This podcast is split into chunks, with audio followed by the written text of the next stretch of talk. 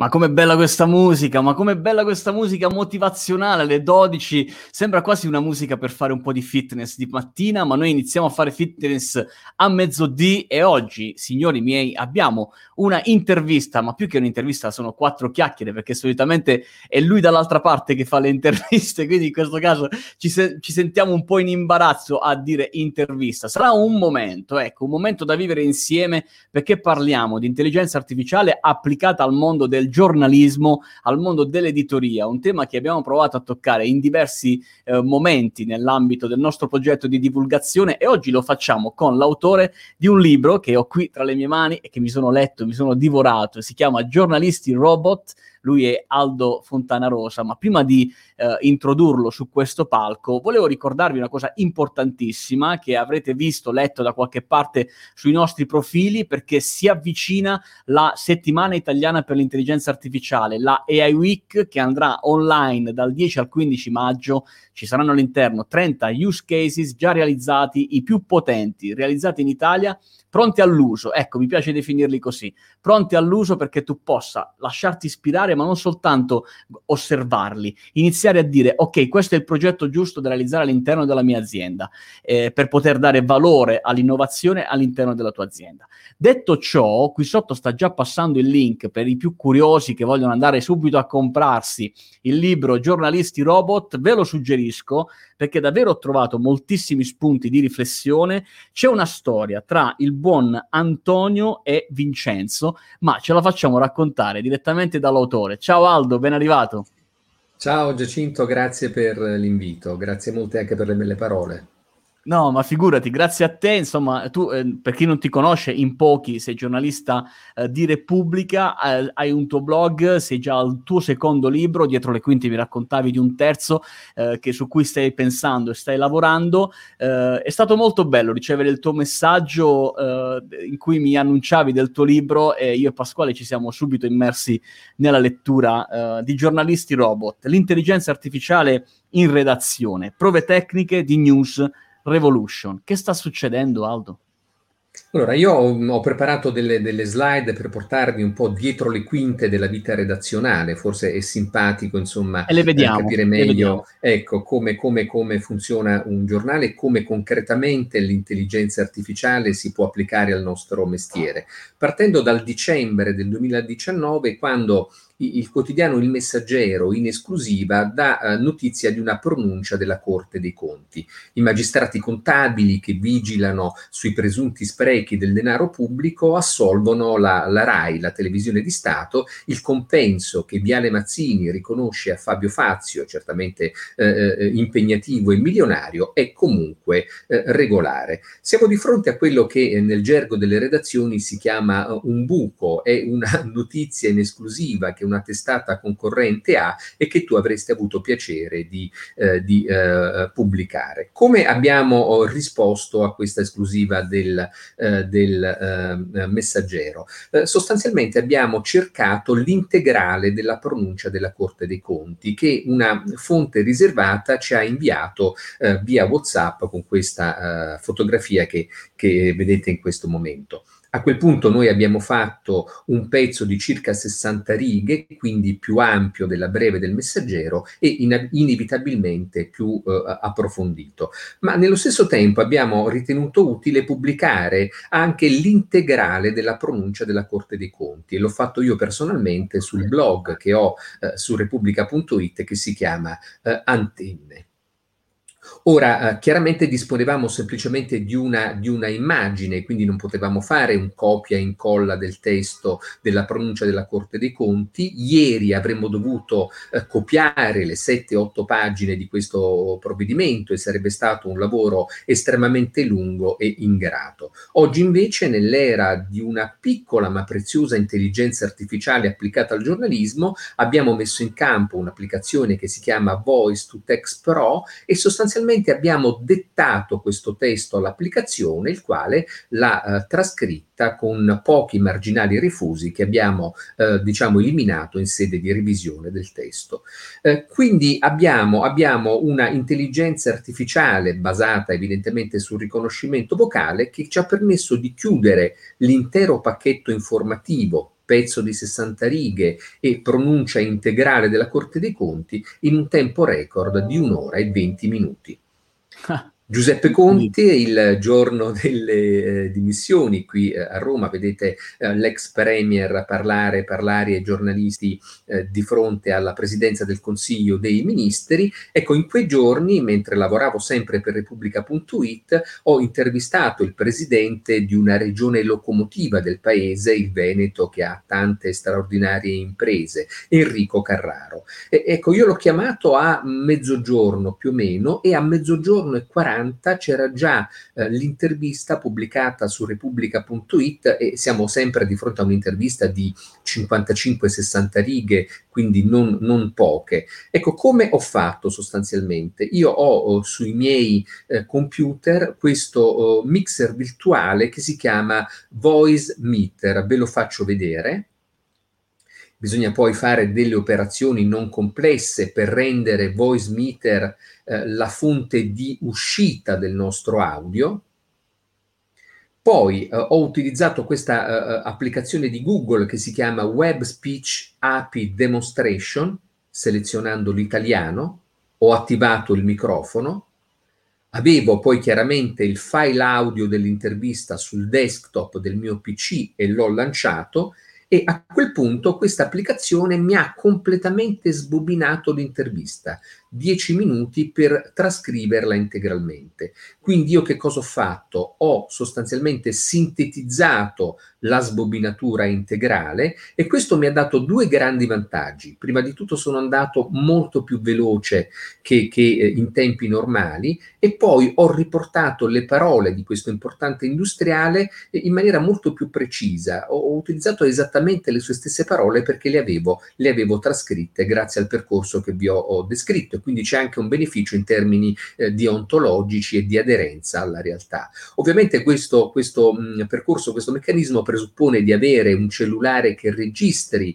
eh, le telefonate e per questo io eh, conservo gelosamente un cellulare ormai vecchio e superato come lo Xiaomi Mi 8 che però ha ancora una versione Android che permette, che permette la registrazione delle chiamate mentre adesso, adesso non è più eh, possibile.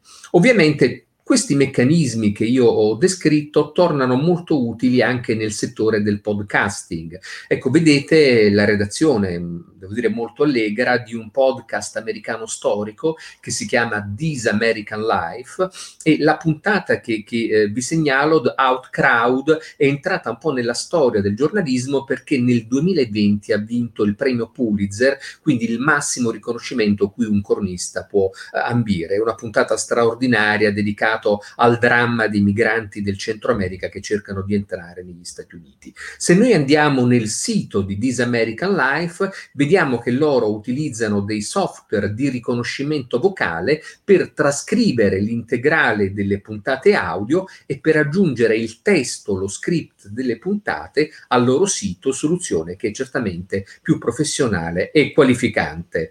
Ecco, non so se vi arriva anche l'audio di questo bambino no, arriva, che, però, se voi, eh, lo, che piange lo, potete, lo potete, immaginare. Lo potete immaginare ciao, diciamo. ciao buongiorno Aldo. ciao Pasquale benvenuto, benvenuto. ecco. oh, a, a, Roma c'è un'espressione meravigliosa per indicare i bambini piccoli. Io l'ho, l'ho apprezzata da, da, napoletano emigrato a Roma. Eh, si chiamano i bambini piccoli bello della casa praticamente. Ora il problema è che eh, i bimbi i bimbi piangono e i nostri cani abbaiano proprio mentre sta per iniziare i smart smart working la riunione col mega galattico sempre, sempre. Eh, direttore. Quindi tu hai quel momento di imbarazzo, chiedo scusa, mio figlio si è svegliato proprio, proprio in questo momento. Però, come noi eh, sappiamo, esistono degli algoritmi di filtraggio e uno dei migliori al mondo fa capo ad una società che si chiama CRISP, considerata dal, ehm, da Forbes, dal gruppo editoriale Forbes, una delle 100 migliori start-up americane nel campo dell'intelligenza artificiale Crisp ti permette di eliminare tutti i rumori di sottofondo che sono in casa tua o nel tuo ufficio, oppure nella casa o nell'ufficio del tuo interlocutore, con un, term- con un, con un beneficio enorme in questo caso in termini di professionalità della tua, della tua uh, prestazione. Adesso un piccolo gioco per uh, vivacizzare ulteriormente questa mh, mm, mini presentazione, cosa c'è di giusto e cosa di sbagliato nell'intelligenza artificiale uh, applicata, applicata al giornalismo. malheureusement. Eh, diminuirà eh, il lavoro giornalistico per colpa dei, degli algoritmi dell'intelligenza artificiale. Eh, voliamo con la fantasia al Camp Nou, quando ancora c'era, c'era il pubblico presente ai noi, la partita è il classico tra il, il Barcellona di eh, Leo Messi e il, il, Real Madrid di Sergio Ramos, ovviamente gli esiti agonistici di una partita di calcio o di un qualsiasi altro sport sono tutti prevedibili, il pareggio, la vittoria del Real o del Barcellona, la vittoria del Real da favorito o, o da sfavorito sostanzialmente e sono altrettanto oh, noti gli elementi di contesto, qual è la giornata di campionato, quale le altre partite in calendario, la classifica, gli spettatori eh, paganti e l'arbitro. Quando si dispone di un kit di eh, dati strutturati come questo, eh, chiaramente gli algoritmi sono perfettamente in grado di scrivere un, un articolo gi- giornalisticamente impeccabile, che non ha assolutamente niente da invidiare a quello di un eh, cronista in carne e ossa. Peraltro vediamo da uh, un uh, slide che mh, riferisce dell'agenzia di informazione norvegese uh, NTF che gli algoritmi hanno anche delle capacità se non creative di abilità stilistica. Quindi se alla riga 1 citano Lionel Messi, alla riga 7 citeranno il campione argentino capocannoniere, alla riga 21 l'erede di Diego Armando Maradona. Quindi applicano con assoluta disinvoltura ed efficienza stessa il meccanismo dei sinonimi e dei contrari. Eh, lo avete citato in un vostro podcast di qualche mese fa, il, il, eh, l'algoritmo GPT-3, ehm, proprietà della OpenAI, società statunitense, eh, a sua volta proprietaria di Elon Musk, il fondatore del, della Tesla. E questo è eh, lo storico articolo che il sito del Guardian nel Regno Unito ha pubblicato, scritto completamente da eh, un algoritmo ancora più performante perché non basa il suo testo su un kit di dati strutturati, ma sulla cultura generale che ha preso in, in rete. Io l'ho testato attraverso un sito che si chiama philosopher.ai come intelligenza artificiale, si paga una cifra simbolica e si rivolgono delle eh, domande a GPT-3. Ecco, in questo caso gli ho chiesto se la guerra fosse una prova della debolezza e della cre- della crudeltà dell'uomo e devo dire che il testo che lui ha prodotto, quasi un commento, è, eh, straordinariamente eh, efficiente. Quindi se l'intelligenza artificiale evolve nelle direzioni che ho descritto, è inevitabile che in qualche caso possa eh, rubare il lavoro ai giornalisti. È successo per esempio al sito della Microsoft, eh, MSS News, eh, dove appunto gli algoritmi hanno oh, costretto, indotto l'editore al licenziamento di 50 cronisti con contratto a termine. Era l'estate di un anno fa, del, del 2020. Il motivo è presto detto ed è ben spiegato in questo documentario documentario che forse in tanti abbiamo visto eh, su Netflix che si chiama Prediction by the Numbers, eh, ce l'ha spiegato questo grande eh, docente universitario della Università di Stanford che si chiama Sebastian Trun. Eh, gli algoritmi non sono dei software statici, sono dei software dinamici che migliorano nelle loro abilità e nelle loro competenze e quindi sostanzialmente a un certo punto hanno rubato il mestiere ai cronisti in carne e ossa del sito MS News e li hanno oh, messi alla porta sostanzialmente.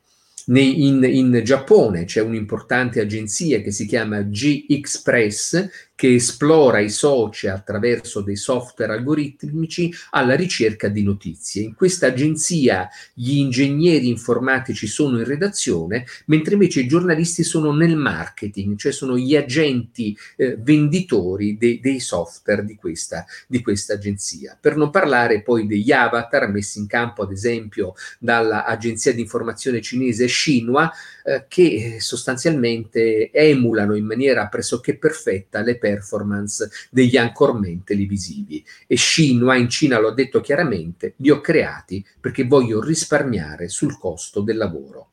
Ah.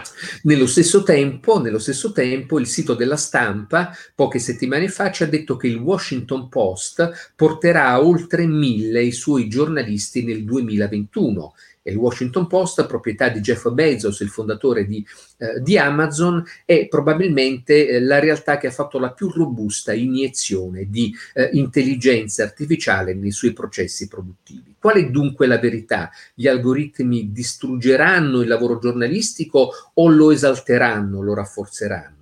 Diciamo che molto dipende anche dal profilo dei nuovi giornalisti. Ecco, io sono un umanista, eh, vedete eh, alle spalle di questa eh, statua di Dante eh, Alighieri il mio oh, liceo classico, quello che ho frequentato, il, il Vittorio Emanuele. chiaramente il giornalista eh, umanista uscirà lentamente di scena, non basterà aver studiato filosofia, scienze della comunicazione, lettere o linguistica, materie degnissime, bisognerà aver studiato anche anche la, la, matematica e la statistica. E l'esempio ci viene per esempio da uh, un collega americano che si chiama Jeff Ernesthausen, il quale, leggiamo nel suo profilo, ha certamente studiato la storia e la filosofia, che sono delle materie splendide e altamente formative, ma anche una uh, robusta conoscenza della materia economica. E si deve a questo collega un software che lui ha creato per una testata che si chiama Atlanta Journal Constitutional, un software preziosissimo per perché ha permesso di esplorare 100.000 documenti, 100.000 referti disciplinari da cui emergeva che alcuni medici erano rimasti al loro posto di lavoro negli Stati Uniti malgrado avessero sottoposto eh, le loro pazienti a delle molestie sessuali. Insomma.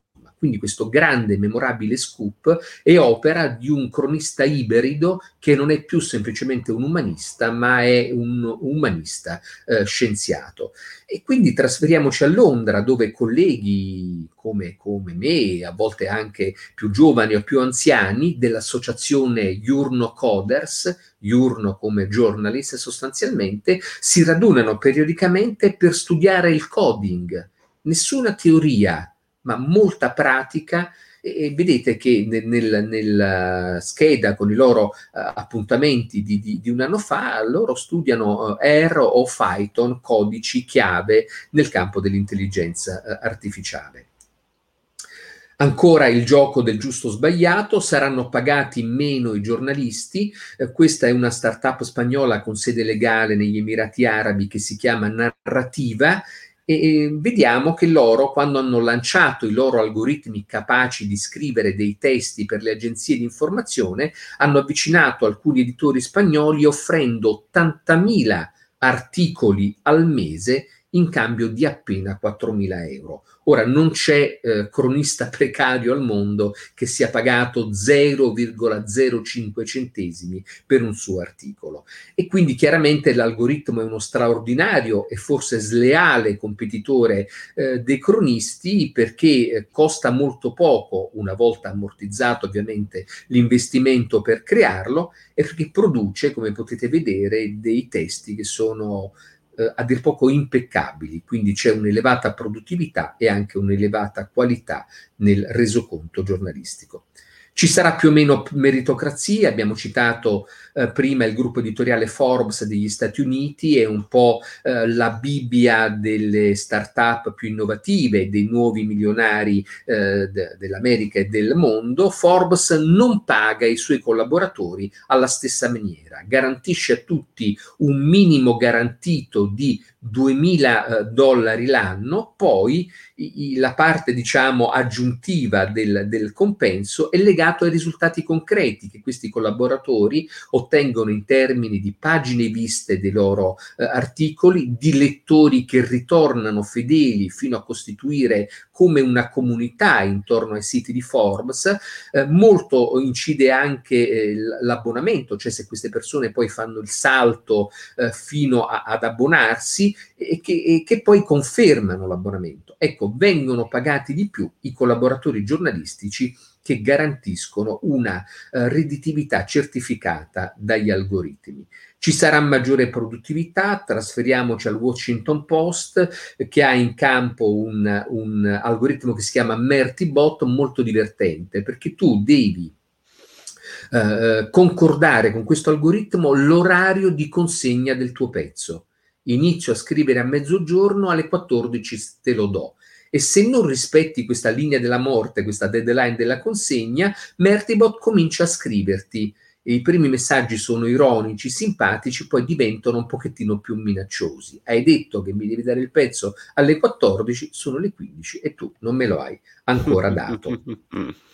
Uh, ci sarà maggiore o minore sessismo, probabilmente ci sarà minore sessismo, uh, quindi verrà valorizzata l'intelligenza e la sensibilità delle donne se seguiremo l'esempio del Financial Times, il grande quotidiano e sito economico-finanziario del Regno Unito, che ha messo in campo due algoritmi sentinella. Il primo verifica se gli articoli fanno parlare le donne quanto gli uomini o possibilmente anche di più degli uomini, perché eh, chiaramente nella nostra cultura maschilista c'è un riflesso condizionato per cui tu magari in buona o cattiva fede chiami eh, sempre soltanto l'esperto maschio per fargli commentare una determinata vicenda. E poi c'è poi un secondo algoritmo che si chiama JaneBot che vigila invece sulle fotografie quello che vuole il Financial Times è che nelle fotografie le donne siano rappresentate visivamente almeno quanto gli uomini, se non di più. Le fake news, gli algoritmi sono oh, purtroppo al servizio a volte delle fake news perché proprio per la loro caratteristica che abbiamo già descritto, migliorano nelle loro abilità, sono in grado di realizzare dei video falsi sempre eh, più perfetti, diciamo così. Mi riferisco ai famosi deepfake che purtroppo rappresentano personaggi famosi, soprattutto eh, donne in contesti assurdi, ad esempio di orge e sesso estremo. Ma nello stesso tempo, eh, ci dice l'agenzia britannica di informazione Reuters, eh, gli algoritmi buoni sono, eh, diciamo, un antidoto alle fake news. Eh, l'agenzia di informazione Reuters ha un tool, uno strumento che mette al servizio dei suoi cronisti in carne e ossa, che si chiama, si chiama News Tracer. È eh, diciamo un, un, uno strumento che esplora i social alle, alla ricerca di eh, notizie in anteprima. E a un certo punto questi algoritmi e la straordinaria capacità di calcolo che li supporta permette a News Tracer, eh, permette a News Tracer di ehm, dire ai giornalisti ecco il livello di affidabilità della notizia che ti sto segnalando è ad esempio al 95%, perché mi sono reso conto che ci sono così tanti messaggi Twitter eh, convergenti per contenuto, messaggi Twitter che arrivano eh, dal, dallo stesso punto del, del pianeta, eh, video che comprovano la, l'attendibilità di quella notizia, per cui posso dirti che la notizia è quasi certamente eh, vera. Comanda l'uomo l'algoritmo, io ho visto, forse unico eh, in Italia perché è un film un po' per amatori, eh, una pellicola che si chiama Le, Gens du Monde che mm, fa vedere come funziona eh, Le Monde, questo grande quotidiano e sito francese. E ci sono delle riunioni di redazioni interminabili di 3-4 ore in cui questi giornalisti e intellettuali decidono il posizionamento politico di Le Monde dopo discussioni veramente di infinite, eh, dobbiamo fare così, l'Eliseo fa questo, noi dobbiamo reagire così, la Presidenza della Repubblica, il Parlamento, il Ministro, eccetera, eccetera. In questo caso gli algoritmi non sono in campo, c'è in campo soltanto la sensibilità, l'intelligenza e l'esperienza di questi, di questi eh, cronisti. Ma sappiamo benissimo che eh, nelle, nelle eh, realtà attuali eh, le redazioni hanno una bussola algoritmica, piattaforme come Chartbit che in tempo reale eh, descrivono la reazione del nostro pubblico ai pezzi che, che eh, proponiamo. E quindi il rapporto è molto molto diverso. Prima decideva soltanto il giornalista, adesso il giornalista decide certamente da solo, ma non può che tendere l'orecchio, diciamo, agli umori, alle reazioni del proprio pubblico e in tempo eh, reale. L'algoritmo aiuta a prevedere il futuro. Eh, una volta noi leggevamo, e tuttora lo facciamo, la stampa, eh, tutte le, le, le pubblicazioni del, del, giorno, moltissimo anche la stampa locale, cercando di eh, comprendere su base intuitiva se nella società italiana si stesse facendo largo un qualche fenomeno nuovo, una tendenza nuova. Oggi ovviamente l'esplorazione dei, eh, dei social ti permette di capire se Faccio un esempio, eh, eh, il sito Facebook di un movimento emergente, Le Sardine, è passato in una settimana da 300 a 1450 membri. Qual è la qualità di questi membri in base alla correttezza stilistica dei messaggi che si scambiano? E a quel punto sono i social a dirti che un fenomeno in questo caso di carattere politico, un movimento d'opinione, si sta, si sta uh, facendo uh, largo. Vado a chiudere, un giornalista robot vincerà domani il Pulitzer, in realtà lo ha già vinto, per esempio nel 2015 eh, il premio è andato di nuovo all'agenzia di informazione statunitense The Associated Press per un'inchiesta multimediale straordinaria. In campo c'era una squadra di giornaliste e giornalisti investigativi in carne e ossa che si è accorto di un qualcosa di assurdo, di incredibile, in un isolotto, in un isolotto del sud-est asiatico c'erano 2000 persone, bambini, eh, donne, uomini, spesso anziani, che erano come reclusi e poi impegnati in estenuanti battute di pesca con ogni condizione di mare e di tempo per eh, pescare appunto i pesci che finivano poi sulle tavole dei ricchi in tutto il mondo. Bene, per eh, smascherare questo, questo, regime di schiavitù sostanzialmente cui erano sottoposte queste persone, eh, oltre al lavoro degli umani è sceso in campo l'intelligenza artificiale perché il satellite ha pedinato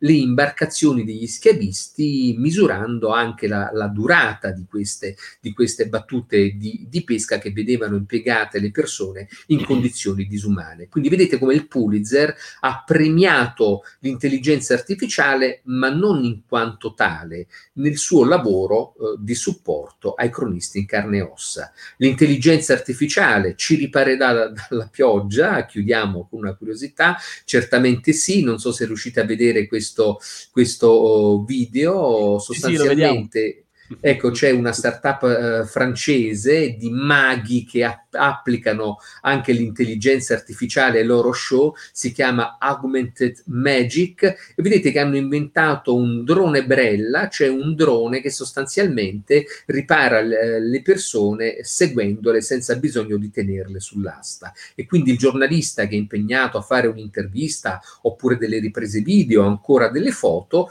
in una giornata di pioggia non deve più tenere l'ombrello coltello con la mano sinistra e il microfono o, o diciamo così eh, la, la, il cellulare con la destra, può affidarsi a questo, a questo ombrello drone che ovviamente eh, geolocalizza la, la persona anche grazie all'intelligenza artificiale.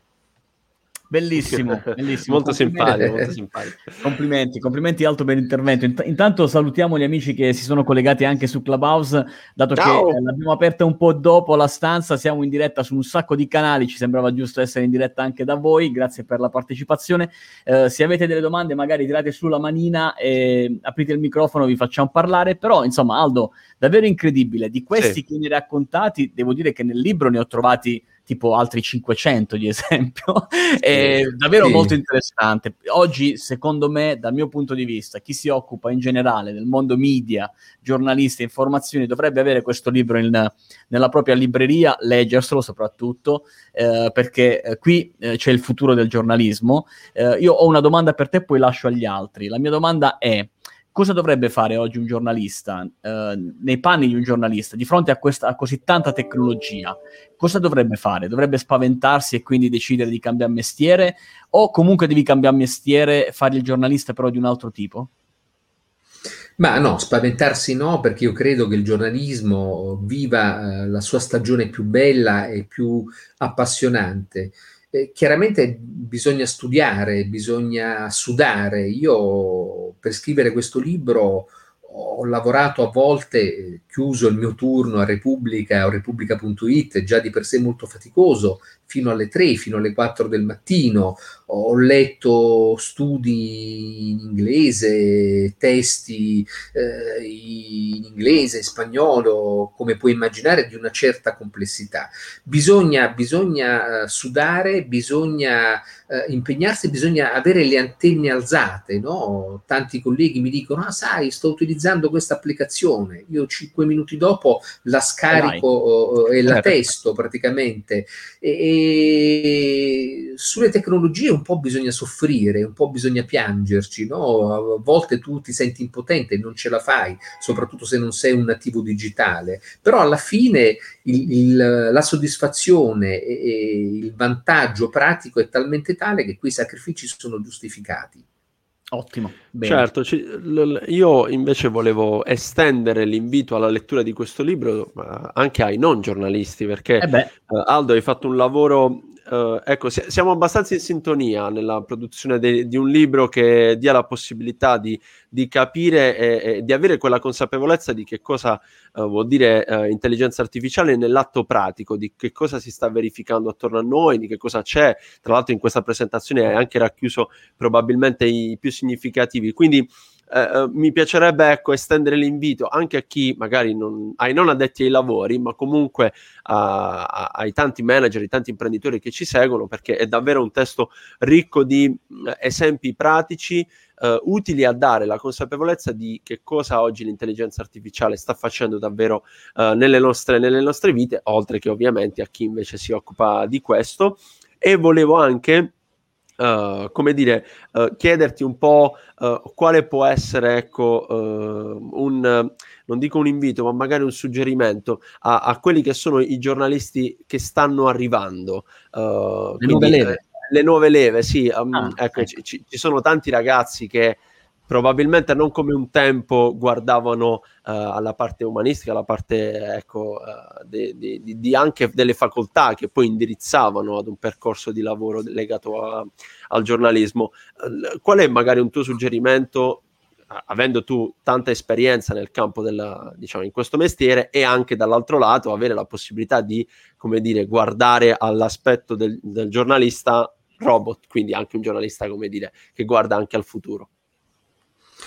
Ma sicuramente un consiglio formativo. Io per esempio mi sono laureato in scienze politiche eh, con indirizzo internazionale, se potessi tornare indietro con la macchina del tempo farei scienze politiche con un indirizzo economico oppure direttamente, direttamente eh, economia, perché oggi la matematica non è più un qualcosa di metafisico, di teorico, è un qualcosa che pervade di sé eh, la nostra eh, realtà quotidiana e tutte le professioni professioni, quindi da questo punto di vista eh, bisogna, bisogna studiare anche eh, questo, questo, ambito. Eh, bisogna studiare il coding, i nostri bambini lavorano, eh, o meglio scusate, giocano con, con dei eh, robot che costano 90-100 euro, quindi non cifre insopportabili, e devono scrivere delle stringhe in Python perché il robot eh, faccia determinate evoluzioni. Quindi chi non conosce il coding è un analfabeta di ritorno, no? eh, non basta oggi saper scrivere, saper parlare, conoscere le lingue, praticare il giornalismo nelle forme multimediali, bisogna aggiungere anche questo, questo altro eh, pezzetto. E poi bisogna, bisogna eh, viaggiare. Io nelle mie esperienze eh, di studio o professionali sono stato in giro per il mondo e ho visto che, che tanti editori internazionali sono, sono oh, straordinariamente eh, avanti da questo punto di vista. Quindi andate, andate in visita, andate a fare degli stage, eh, andate a cercare, a cercare lavoro, perché eh, il mondo oh, da questo punto di vista è un po' più avanti dell'Italia per tutta una serie di ragioni. La ah, Cina beh. perché non c'è il sindacato e quindi fanno, fanno un po' come gli pare, eh, gli Stati Uniti, Israele, il Regno Unito perché sono delle società liberiste che amano molto più di noi la sperimentazione. L'Italia è un paese un po' conservatore da questo punto di vista. Quindi andate, uscite, divertitevi. Beh, Grazie. ottimo suggerimento, ottimo suggerimento. Io ti passo una domanda che ci arriva da Facebook. chiaramente i complimenti, intervento super interessante. Oggi a me si parla in maniera monotematica solo di pandemia. Mi domando in che modo l'IA guiderà le informazioni di interesse sui media nel futuro prossimo. L'IA guiderà le informazioni. Intanto, intanto io ci metterò un se davanti, no? Sì, eh, guarda, c'è, c'è, un grande eh, rischio in questi meccanismi che una sociologa francese che si chiama Angèle Christine ha ben descritto in un libro che io recensisco nella parte finale del, del uh, mio volume che si chiama Metrics at Works. Cioè il rischio è che, eh, diciamo, l'intelligenza artificiale diventi un po' una droga quando tu fai un pezzo per internet, puoi vedere secondo per secondo, minuto per minuto come sta andando. E a volte questo meccanismo ti, ti imprigiona, dici, ma com'è il mio pezzo ha fatto poco, mm. come mai? Allora non lo faccio più un pezzo su questo, su questo argomento che pure mi piace ed è interessante, lo faccio su un altro argomento perché è più produttivo e questi meccanismi sono straordinariamente pericolosi. Quindi il, il, il meccanismo, diciamo, il, il suggerimento è di prestare un po' un orecchio a quelle che sono le reazioni della rete ai tuoi pezzi, ma senza diventare dipendenti da questo meccanismo. Poi vorrei anche dire un'altra cosa, eh, l'Italia, l'Italia vive un momento difficile eh, perché eh, diciamo vive la pandemia con delle debolezze strutturali che erano precedenti al Covid. Dagli italiani arriva una domanda di concretezza, gli italiani ci chiedono aiuto, vogliono capire come fare a risparmiare, come eh, a accedere ai bonus governativi, eh, come difendersi dal marketing troppo aggressivo delle aziende, del gas o dell'energia o della telefonia. Cioè noi non dobbiamo pensare che la rete chieda il futile, chieda i calendari con i modelli muscolosi o con le modelle avvenenti. Dal paese arriva pressante una domanda di aiuti concreti e quindi, e quindi mettersi in scia a questo, a questo tipo di richieste è, è, è, corretto ed è doveroso. Grande. Ottimo, allora uh, vedo Omar, Fabrizio e Valentina, se avete una domanda, una considerazione da portare all'attenzione di Aldo, uh, liberate il vostro microfono, questo è il Io, momento. Nel frattempo volevo fare i complimenti a chi ti ha realizzato l'illustrazione. Eh, sì, ho fatto tutto da solo insieme, a, ah, ho fatto insieme ad un mio amico grafico perché okay. questo libro è completamente no, autoprodotto. Noto che, noto che ha messo il pass del press qui al collo. sì, sì, sì, sì, sì, sì. Emiliano Granatelli è molto bravo. Perché ho fatto questo? Perché questo libro può essere aggiornato oh, anche tra un minuto e infatti farò nei prossimi giorni un, un aggiornamento urgente, saltando un po' i vincoli burocratici che possono venire dai pur nobili eh, editori italiani. Noi prendiamo il nostro file sul nostro programma di scrittura, lo aggiorniamo, lo perfezioniamo costantemente e peraltro abbiamo disseminato il volume di tanti codici QR che ah, rimandano al sito giornalisti sì giornalistirobot.it perché noi vogliamo far vedere l'applicazione concreta dell'intelligenza artificiale. Quando Sundar Pichai, l'amministratore delegato della loro Google, nel 2017 presenta Duplex, il palazzetto dello sport, testimone dell'evento, resta letteralmente a bocca chiusa perché Duplex è un algoritmo dialogante che telefona ad un parrucchiere e prenota una messa in piega e, come ricorderete benissimo. E chiaramente il parrucchiere fa tutta una serie di domande che erano imprevedibili e, e l'algoritmo è sempre perfettamente in grado di, di, rispondere. Allora, una cosa è far vedere quel video e altra cosa è raccontarlo. Noi cerchiamo di, di combinare le due cose, quindi il, il libro è multimediale e interattivo. Wow, bello, bello. Fantastico. Allora, 40 minuti incredibili. Aldo, eh, sicuramente noi avremo modo di rivederci, di risentirci sulle nostre iniziative. Eh, il nostro libro ti sta arrivando in, in, cassetta di posta, quindi insomma dagli un'occhiata, perché anche il nostro insomma ha il, il suo perché. E noi ci vediamo, eh, Pasquale, oggi pomeriggio, oggi pomeriggio, oggi oggi pomeriggio parliamo del premio John McCarthy, premio alla ricerca per Under 35. Sarà un momento incredibile partite le, aperte le candidature, insomma, aspettiamo i vostri progetti di ricerca. Aldo, noi ci vediamo presto e grazie ancora. Grazie a voi e, E vi faccio tanti complimenti perché se vi ho mandato il libro è perché avevo notato l'entusiasmo e la professionalità con cui siete impegnati in questo campo. Grazie, grazie mille, grazie, grazie mille. a te. A presto. A presto ragazzi. Ciao, grazie ciao. a tutti.